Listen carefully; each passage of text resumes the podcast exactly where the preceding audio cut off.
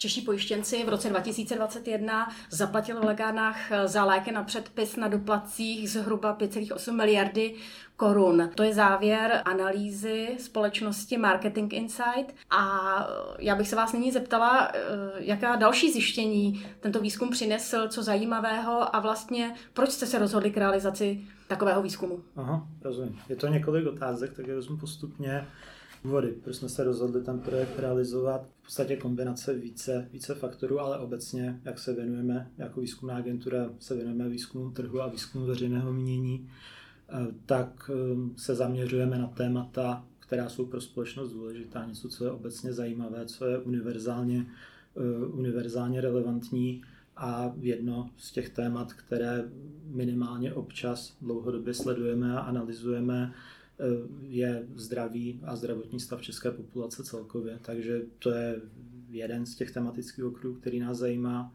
A v posledních letech nás současně zajímá i inflace, návazné zvyšování cen a co to, co to spolu nese. Takže v tomhle případě eh, jsme ty dva tematické okruhy spojili, spojili do jednoho a zajímali jsme se o ceny a speciálně doplatky v případě léků, v některých lékových kategorií. Takže Eh, to byl ten důvod, co se týče, co se týče zjištění toho projektu, tak eh, těch tematických okruhů, co jsme sledovali, bylo více, eh, co nám přišlo jako významné, možná nejzávaznější, nejzávažnější z těch zjištění, bylo to, že se ukázalo, že u preskripčních léků, které mají vyšší doplatky, se relevantní desítky procent, relevantní podíl jejich uživatelů, pacientů chce ušetřit a ušetří tím, že užívá menší než předepsané množství těch léků, omezují dávkování léků. To souvisí i s další informací, která sice přímo nepochází od respondentů z dotazování, ale z veřejně dostupných zdrojů víme, že ten problém je koncentrovaný, že Víme, že celou čtvrtinu celkového objemu doplatků, jak hovoříme o doplacích, celkem 1,3 miliardy korun, tvoří jenom něco kolem 20, 20 léků, patří mezi ně například glutidy nebo venofarmaka, takže je problém, který je rozšířený a současně je koncentrovaný do relativně malé skupiny lékových kategorií, ty, co jsem, ty, co jsem zmiňoval. Takže ta kombinace je v podstatě alarmující do určité míry. 80% doplatků připadá tedy, jak říkáte, na 22 eh, léků. Můžete specifikovat, o která léčiva jde? Uh, ano, minimálně částečně to není informace, která by přímo vzešla z dotazování, to víme eh, ze sekundárních dat z veřejně dostupných zdrojů, ale jo, ještě pro stavení optiky, pro kvantifikaci to výše doplatkové, to lze definovat různě. My jsme pracovali s definicí 300 korun a více, čili doplatek 300 eh, korun a více jsme brali. Potom jsme takový lék klasifikovali jako, že v úvozovkách více doplatkový. Jak už jsme se k tomu dostali, 80% všech doplatků v této kategorii tvoří jenom, doufám, že to platí stále, je to přesně ale 6 léků. A jsou to, jak jsem už zmiňoval, glutidy, konkrétní, konkrétní názvy těch léků jsou Trulicity a Ozempic Potom léky na koronovou chorobu, konkrétní názvy těch léků jsou Pentasa a Asakol. A potom léky na ředění krve ještě dále, Briliu. A kromě nich a nejvíce to platí eh, pro ta venofarmaka a číslo jedna celkově by byl Detralex. Za ten pacienti loni v roce 2021 zaplatili celkem 680 milionů korun. To znamená, projevují se ty doplatky na léky na předpis i nějak v chování pacientů?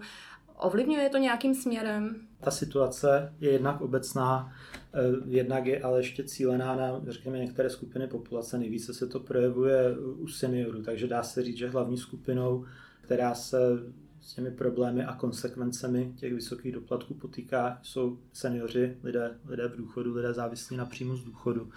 A to se potkává s tím, že tato skupina často užívá nejvíce léků, často jsou chronič, chronicky nemocní a ten důsledek toho, že jsou v důchodu, eh, je, že mají relativní nedostatek financí. Takže všechno dohromady vytváří nějaký perfect storm a oni jsou ta cílová skupina, která je nejvíc postižena touhle situací, tímhle problémem.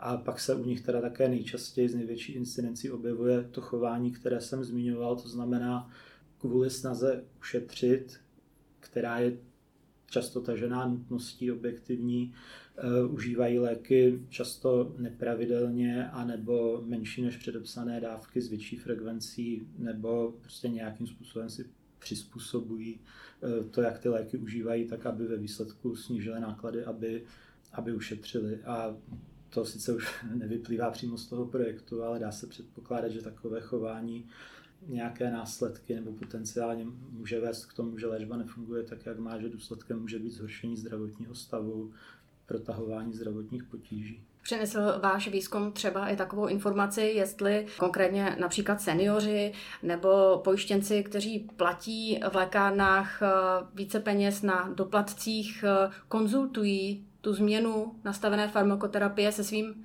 lékařem? To z toho, z toho co víme, zaměřovali jsme primá, se primárně na to nahodilé chování, takže je to, víme, že to je často jejich rozhodnutí.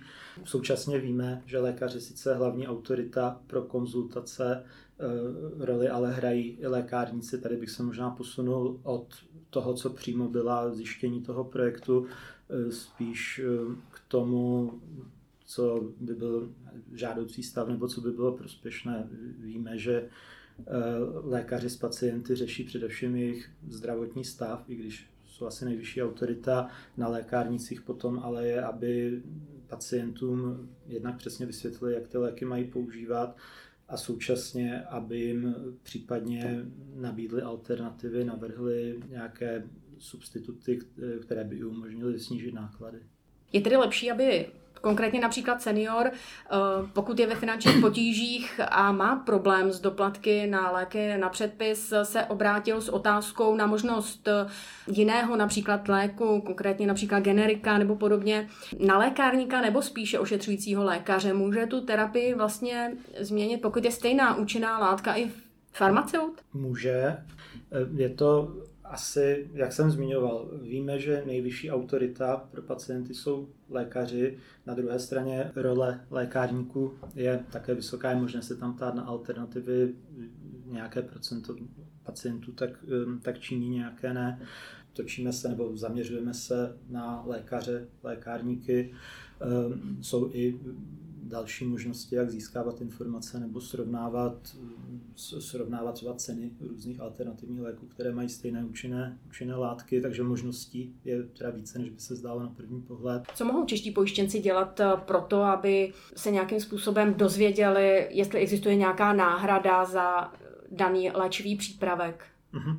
Tak ty, řekněme, dvě hlavní a přirozené možnosti jsou poradit se s lékařem nebo s lékárníkem Eh, lékař je sice obecně hlavní autorita, na druhé straně lékárník a lékárny jsou asi nejpodstatnější pro tenhle typ konzultací a měli by, měli by poradit, jaké jsou alternativy a jak lze získat lék se stejnou účinnou látkou nebo se stejnou funkcí, který, eh, který bude mít ten doplatek nižší, ale to jsou takové tradiční možnosti univerzálně známé.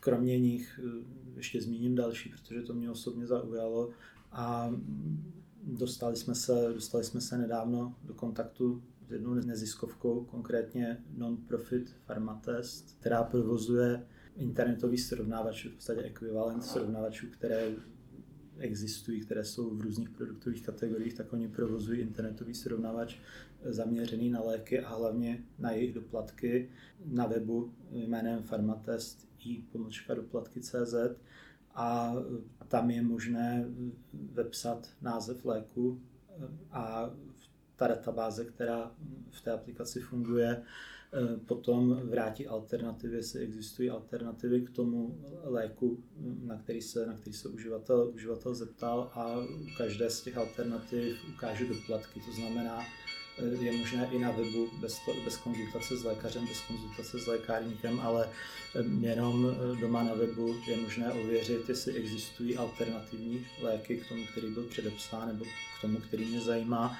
a je možné si i zjistit výši, výši doplatků.